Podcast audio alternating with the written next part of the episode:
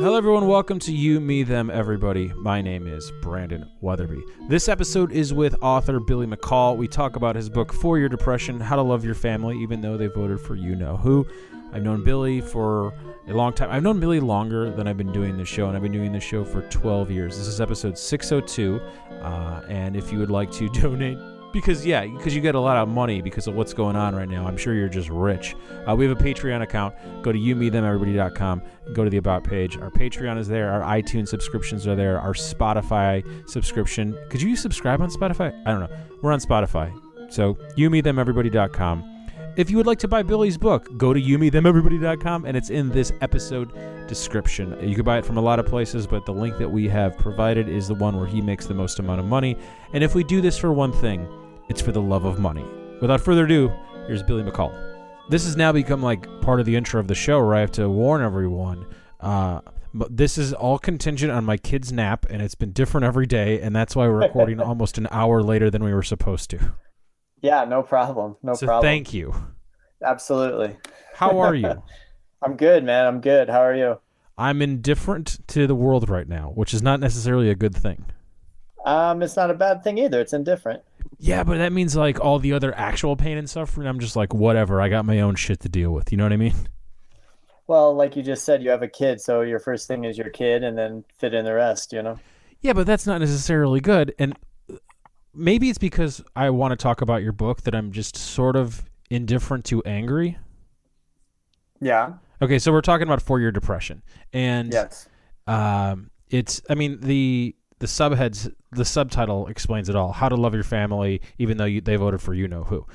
I've decided to become a single issue voter, right? And and I and I never was a single issue voter. I, I had a lot of issues I cared about, but now. Uh, this has nothing to do with the coronavirus.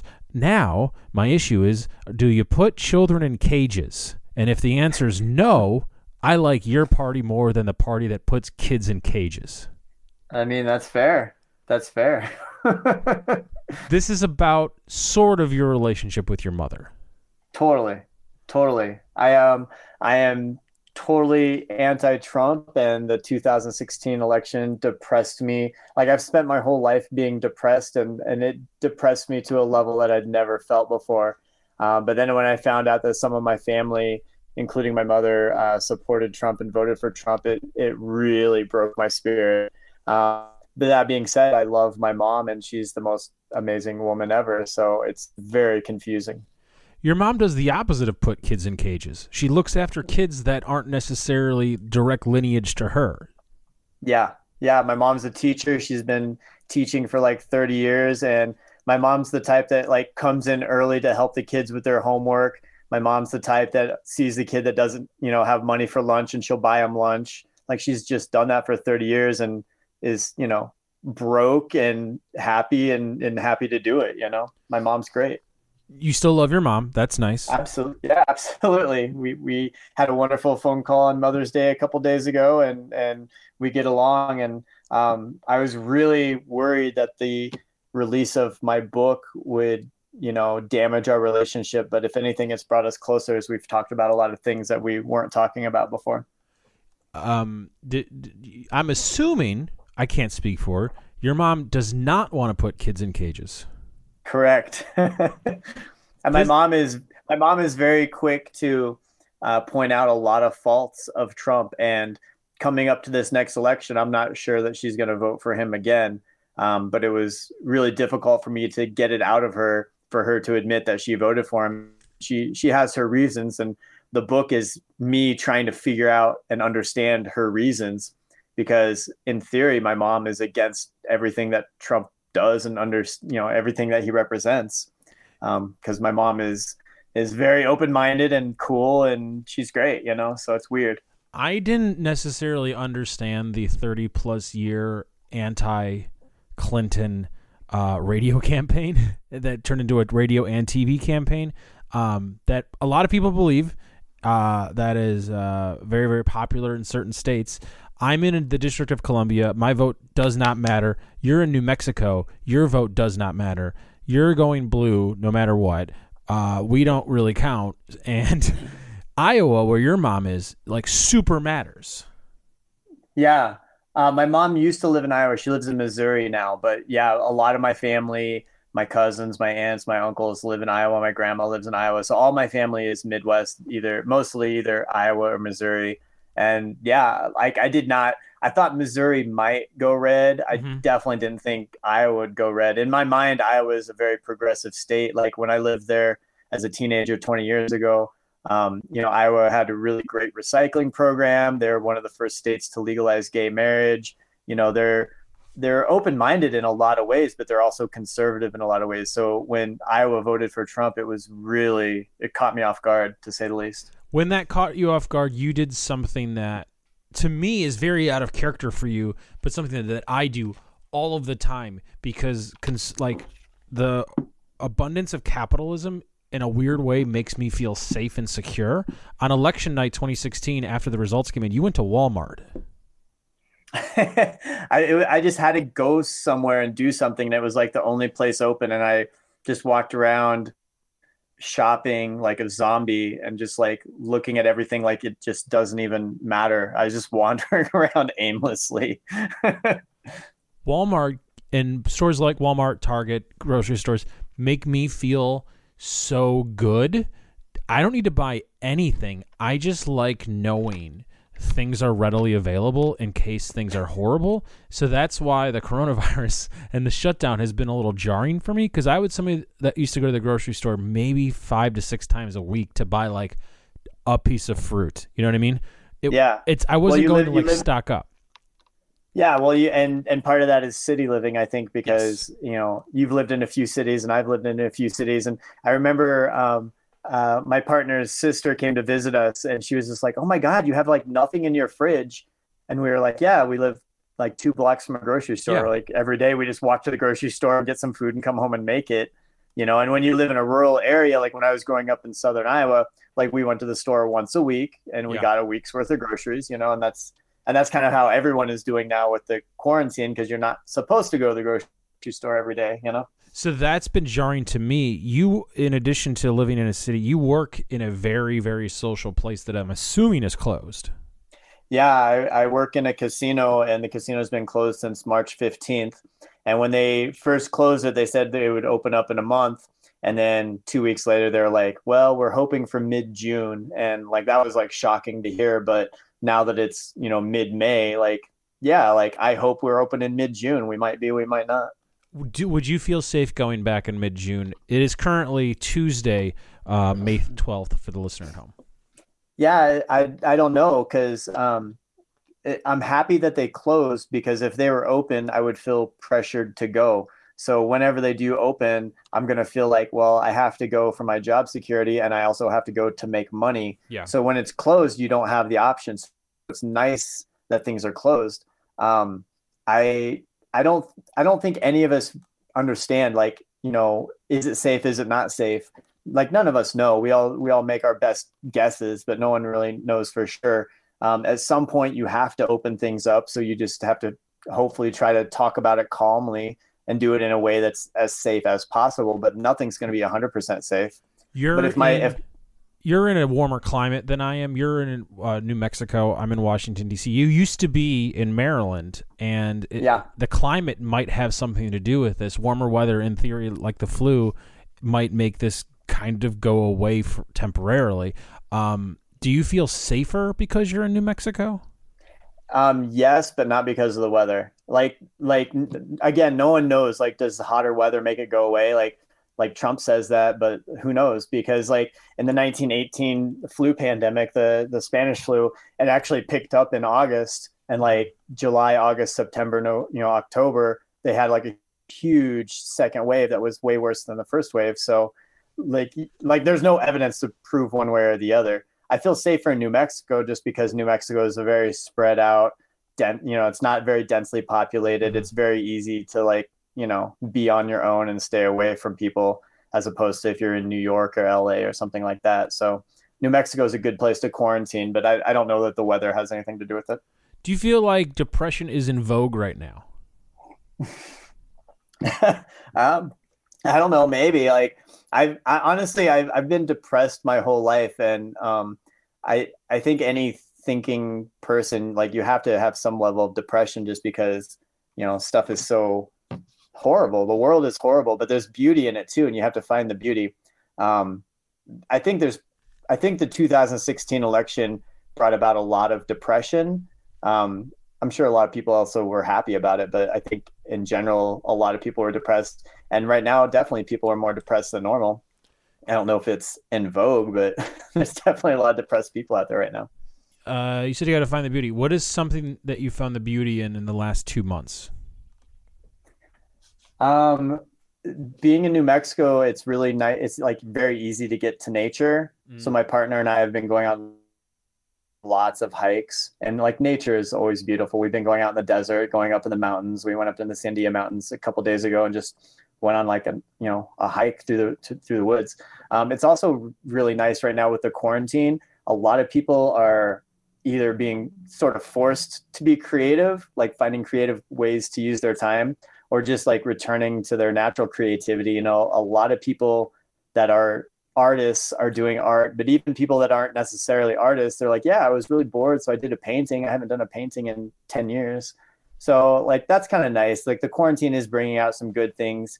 You know, I, I think we're we we in America especially we took for granted how convenient and easy it was to just go to the restaurant and get food or whatever. And I think we respect those simple things a lot more now. So that's a good thing. But it, you know, it's hard. We're all getting antsy. We all want to get out there and live our lives again. This is uh, a weird. I feel like I'm in a weird bubble because having a having a small person with me at all times, like. I went from paternity leave to this. So I haven't been in like the general pop in a while. And I feel like I already like you guys are catching up to where I was. Like this happened to me yeah. Two and a half months later, it, two and a half months into my paternity leave, all of a sudden this happened. So it's like I've already done all the self exploration and the shit, and I'm on a very regimented nap schedule. Of like these are my windows to do creative shit, and I'm swearing way too often now. I've realized it's not a good yeah. feeling. Uh, and it has nothing to do with the quarantine. It's just everything to do with I got to be, be, here for the boy. It doesn't matter. Sure. I mean, the, sure. the major difference is like I feel bad because he doesn't see anyone at story time. You know, it's right. really not changing any of my um, spending habits or like restaurants. Like we didn't even have a chance to have. We had a babysitter one night the entire time he's been alive. Yeah. like so, this is not a different. I mean, it's completely different, but it's not different at all. Right. What well, a nothing I, statement. I'm so sorry. No, no, no, no. That's it's that's really interesting. I had a, um, another friend out here in New Mexico that just had a baby. I think it was, I think she was born in either late February or early March, so like right before. Mm-hmm. So he was like trying to figure out like, oh, am I going to be able to take time off from work, or how much time should I take off? And now he's got like who knows, indefinite amount of time off. So in a weird way, it's like it's a great time to have a baby because you can just stay home and take care of it, and there's no expectations yeah. otherwise. Um, but it is also weird, you know, because like at some point you probably want to take your baby into the doctor, or at some point you want to take your baby to the playground, and so it's I don't know, it's it's weird. yeah, he, he was at the age where he weird. was like just had enough neck control where he, I could like put him in a swing. So he was like yeah. loving that for like maybe two weeks before this hit, and now all the like parks are like cordoned off and closed, and yeah. it's but it's like he has no memories, so it's fine it's not that like of any time for this to happen. It's good. Uh, you, you might like this anecdote. Uh, early March, we had to take him in for something. He's completely fine. Um, and this was right before they knew like could people even come in the office they weren't letting like kids come into the office they would come out and do like visits in the car and we were supposed to like hold the baby up to the window so they could examine him through the car window weird yeah and then like weird. two weeks later it's like oh no now it's fine you can come into the office because like no one knew like how this was happening yeah, yeah, yeah. It, it like you think about all the you know the dystopian future, you know the stories, the books, the movies. Like at some point, the dystopian future becomes a dystopian present, you know, and like having a, a doctor examine your baby through a window, like that's fucking weird. Yeah, I got a photo. I'll send it to you. So, which brings us back to the book is this something that in, in in your wildest imaginations when you were writing this thing did you think we'd be here no, no. But I, I, I didn't foresee any sort of um, disaster occurring when I was writing the book. I didn't, I didn't you know, think that, oh, maybe we'll have a nuclear war, maybe we'll have a pandemic, maybe we'll have whatever. But I definitely thought in my mind, if we do have those things, this administration will handle it as poorly as possible. And that's definitely happened. Like the pandemic is not Trump's fault, but he's done everything wrong since the beginning. so you write about this in the book that you thought maybe for a second about moving, but it's like, what, what are we going to do? Why are we doing this? Like, we shouldn't move. Now, now that we're in the midst of the pandemic, do you wish you moved out of the country? I mean, honestly, yeah, because the the number one choice that we like, we were talking to travel agents, we were talking to visa people. The number one place we were considering was New Zealand, and it was sort of not clear of whether we would be able to stay in New Zealand for like a year or two, or if we'd be able to stay there long term. And it was it would have been financially a big risk if we'd had you know if we'd had two or three years worth of savings, we probably would have done it. But we're like, well, it's a big risk, so for a number of reasons we decided to stay. But now like when I when I hear all the stories about how New Zealand has handled it, like I feel like they're doing everything right and yeah. we're doing everything wrong. And New Zealand has a, a, way lower population and it's it's much easier to control things in a country that small. But still, it's it's more than the population. It's more than how much territory your country takes up. It's the attitude of the administration. And the attitude of the administration in New Zealand is totally progressive and smart and open to admitting if they make mistakes and et cetera, et cetera. And the administration here in the United States, like we think we're the number one no matter what. Like if you make a mistake, well, no, we didn't make a mistake. We don't make mistakes. We're number one. And it's just, it just makes everything worse, you know? And so it's not, you know, the pandemic happened. It's no one's fault. It happened. But you can there's different ways to handle it you know and and this administration has missed every single shot you know? I clearly 100% pro new zealand page. I just can't do it for like having a child and a wife and the travel and all that stuff. But i am every day i'm like how do we get to toronto? Because toronto seems idyllic yeah. to me. I'm 100% fine with the cold, and they still have Major League Baseball. I get my major sports. it's not that, I mean, I don't even go to NFL games now when I live in the States. I still go to hockey games. I still go to basketball games. I still go to baseball games. I could do all that in Toronto. Absolutely. Absolutely. And, and, I've never been to Toronto. I've been to Canada a couple times. I've been to Vancouver. I've been to Canada. I've been to Mexico. In many ways, both countries are better than the United States.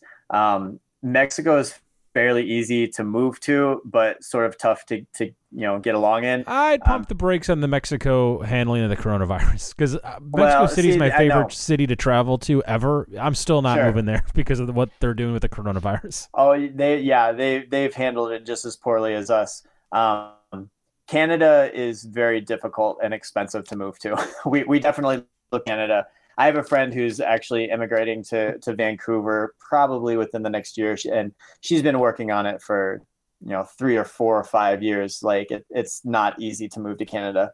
I didn't say it'd so. be easy, but it might be worth it. But it'd be great. It'd be great.